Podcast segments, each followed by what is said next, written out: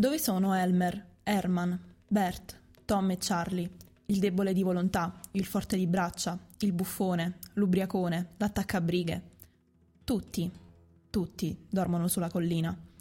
Uno morì di febbre, uno bruciato in miniera, uno ucciso in una rissa, uno morì in prigione, uno cadde da un ponte mentre faticava per moglie e figli. Tutti, tutti dormono, dormono, dormono sulla collina. Dove sono Ella, Kate, Meg, Lizzie Edith?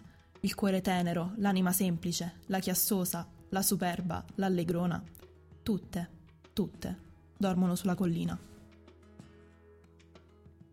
Bentornati a Tra le righe, oggi vi parleremo dell'antologia di Spoon River.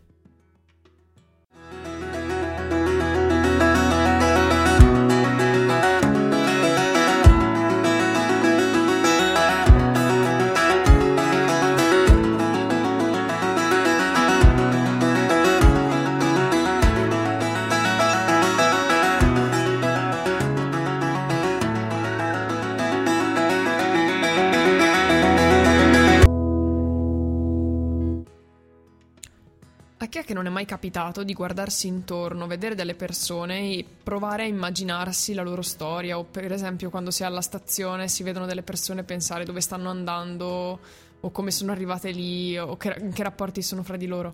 Beh, diciamo che l'autore di questo libro di cui vi parliamo oggi è proprio l'esempio di fare questa cosa ma farla bene. Solo con una piccola differenza, lui non ha preso delle persone vive, ma ha preso delle persone morte e ne ha riscritto la storia. Siamo qui con una nuova puntata di Tra le righe, siamo sempre Cecilia Passarella e Margherita Marzari. Io ogni volta mi impegno tantissimo per trovare qualcosa da dire di interessante e di, non lo so, entusiasmante a proposito di questa trasmissione. Vengono però in mente sempre le solite cose tradizionali, però a noi piacciono le cose tradizionali. Quindi continuiamo sempre con il solito format. Siamo qui per parlarvi di arte e di letteratura, come al solito. Il libro che abbiamo scelto oggi, come avete sentito da Margherita, è Antologia di Spoon, di Spoon River di Lee Masters. E um, nella sezione di arte parleremo di qualcosa di originale oggi, quindi ascoltateci.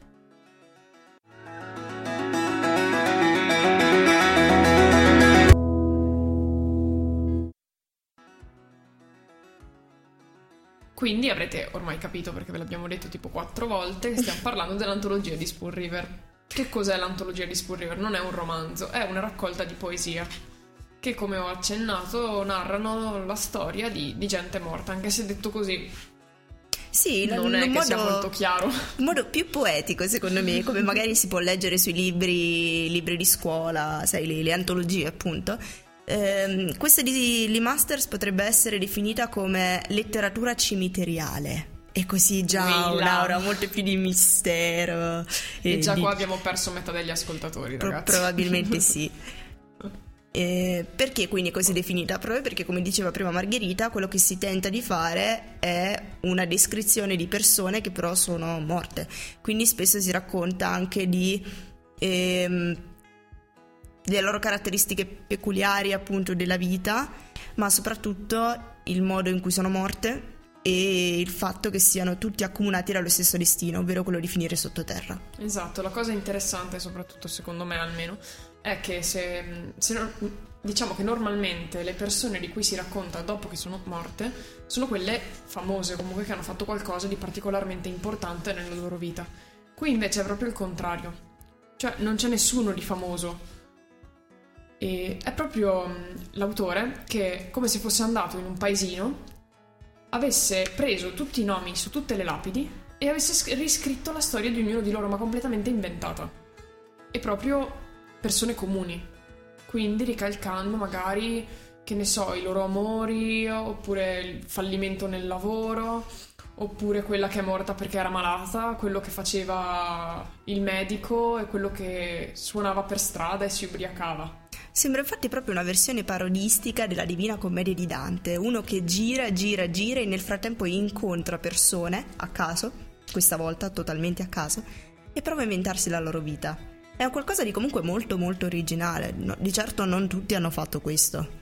No, infatti è molto bello perché poi eh, magari dice pochissimo di una persona, però ci sono un paio di frasi che ti colpiscono proprio. C'è un'immagine bellissima che mi è sempre rimasta in mente, che è quella del suonatore Jones, in cui praticamente dice che lui quando va da... praticamente questo suonatore è quasi praticamente un vagabondo e, e si ubriaca tutti i giorni. E lui dice a chi vende il vino, ma tu che vendi il vino, con i soldi che guadagni, cosa ti compri? Vino.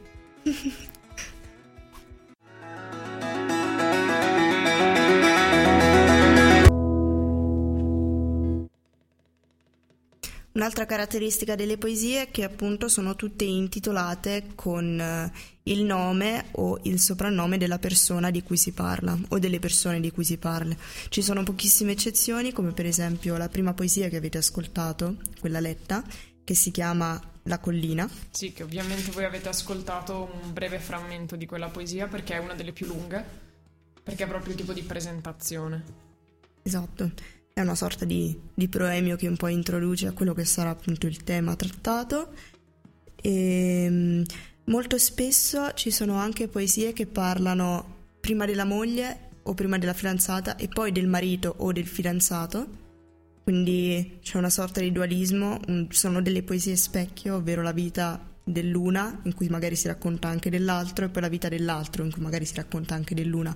Quindi sembra proprio di stare vivendo in una sorta di dialogo coniugale. Sì, molto interessante. Molto bella questa cosa dei collegamenti con le persone all'interno della poesia, perché poi magari quando sono vicine è immediato, poi essendo appunto un paesino piccolo si fa il giro alla fine. E quindi magari è bello quando a metà libro trovi una poesia in cui si nomina uno di cui hai letto la storia 30 pagine prima. E ti ricordi e, ed è bello, ed è una bella sensazione che ti lascia comunque. E che cos'è poi tra l'altro Spoon River? Spoon River è il paese. Ed è anche nominato in alcune di queste poesie, tra l'altro. Ce n'è una carina in cui si parla appunto di te, ti detestai, Spoon River, tentai di innalzarmi al di sopra di te, mi vergognai di te, ti disprezzai come luogo della mia nascita. Quindi ricorre anche all'interno delle poesie, ci sono persone che la amano, persone che la detestano ed è anche quindi un po' il collante insieme al fattore della normalità e del senso di routine che lega tutte queste poesie insieme. Sì, perché magari ci sono quelli che hanno cercato di scappare da Spoon River, però alla fine sono lì, sono lì sottoterra a Spoon River insieme agli altri abitanti di Spoon River. Poi secondo me un'altra cosa molto molto importante da dire, perché proprio ti permette di capire meglio il senso che lascia proprio questo libro, questa raccolta di poesie, è il fatto che sono tutte narrate in prima persona. Quindi io che sono morto, che giaccio vicino a... eccetera.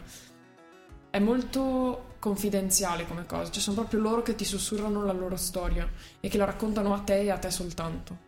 E soprattutto il fatto di essere scritte in prima persona eh, richiama un po' quelli che erano gli epitaffi greci e anche latini, ovvero una sorta di struttura che li accomunava era proprio quella del richiamare l'attenzione sulla persona che stava passando e ehm, soprattutto quella di eh, richiamare l'attenzione su di sé, ovvero una degli, delle formule tipiche era quella del viandante che passi, fermati e ricordati di me.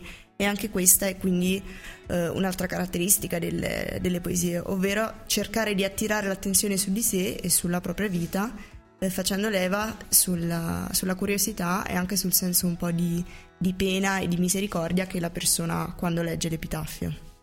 Un'altra cosa che secondo me è di, da sottolineare è il fatto che sebbene queste poesie abbiano comunque tantissimi anni, non siano particolarmente recenti, mantengono questo senso di modernità che le rende sempre attuali.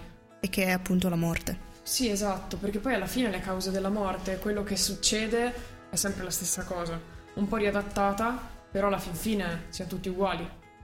E soprattutto la morte non muore mai. Giaccio qui, accanto alla tomba del vecchio Bill Purcell, che s'arricchì trafficando con gli indiani e poi con la legge sul fallimento se la cavò più ricco di prima. Io m'ero stancato di fatica e miseria e vedendo che il vecchio Bill e gli altri s'arricchivano, una notte rapinai un passante dalle parti di Proctor's Grove, ma senza volere lo uccisi, perciò fui processato e impiccato. Fu il mio modo di fare fallimento Ora noi che siamo falliti ciascuno a suo modo, riposiamo in pace fianco a fianco.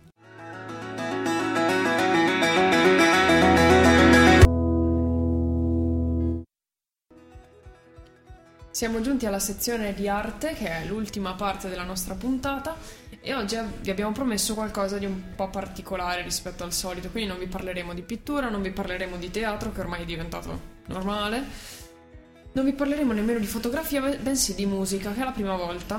Infatti abbiamo deciso che vi raccontiamo di un album di Fabrizio De André, che ha appunto tratto ispirazione dall'antologia di Spoon River. Esattamente. In particolare, se non sbaglio, ha tratto ispirazione proprio dalla prima poesia, un po' proemiale, diciamo, di questa raccolta, che è appunto La collina, e descrive in maniera quasi del tutto fedele le vite di Elmer, di Herman, di Bert, di Tom, di Charlie, eccetera, eccetera.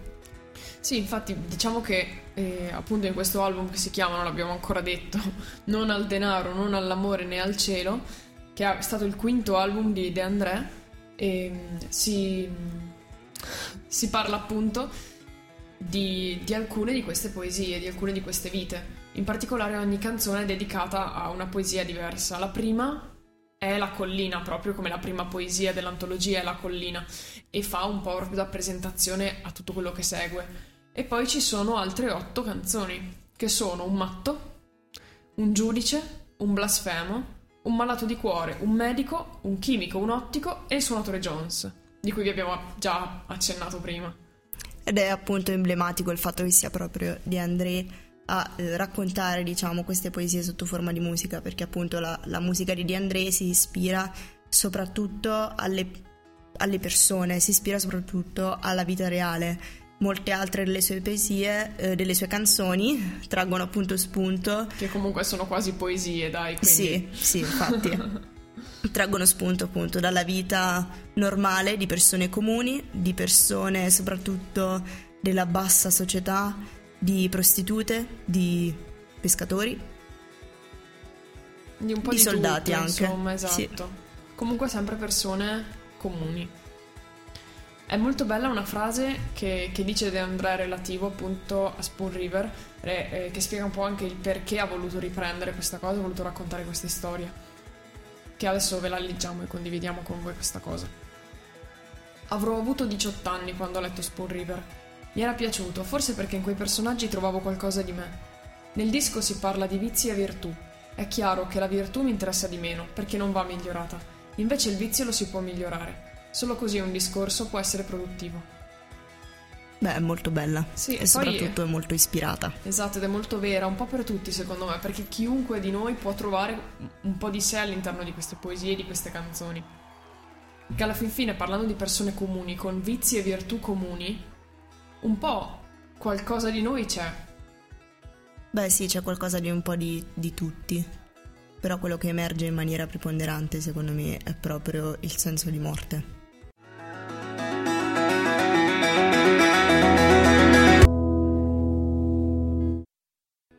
Giunti al termine anche di quest'altra puntata, secondo me interessante, molto bella, Sì. mi è piaciuta questa puntata. Sì, sì, è vero, mi è piaciuta. A parte che eh, secondo me è anche facile che ci piacciono le, le puntate di libri che ci stanno particolarmente a cuore. Tipo, per me è così. L'antologia di Spoon River mi aveva colpito veramente tanto dalla prima volta che l'ho letto.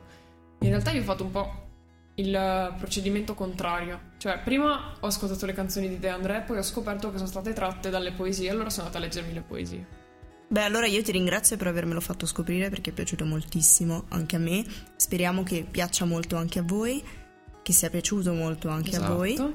E aspettiamo sempre un vostro feedback su Facebook. Ci interessa sapere qual è la vostra, la vostra risposta alle nostre, alle nostre puntate. Quindi continuate a seguirci, continuate ad ascoltarci ogni martedì alle 18.30, sempre su Samba Radio. Oppure scaricando i nostri podcast sempre dal sito dove trovate tutto, trovate sempre i link su Facebook e noi ci sentiamo settimana prossima, sempre martedì, sempre alle 18.30 con un nuovo libro.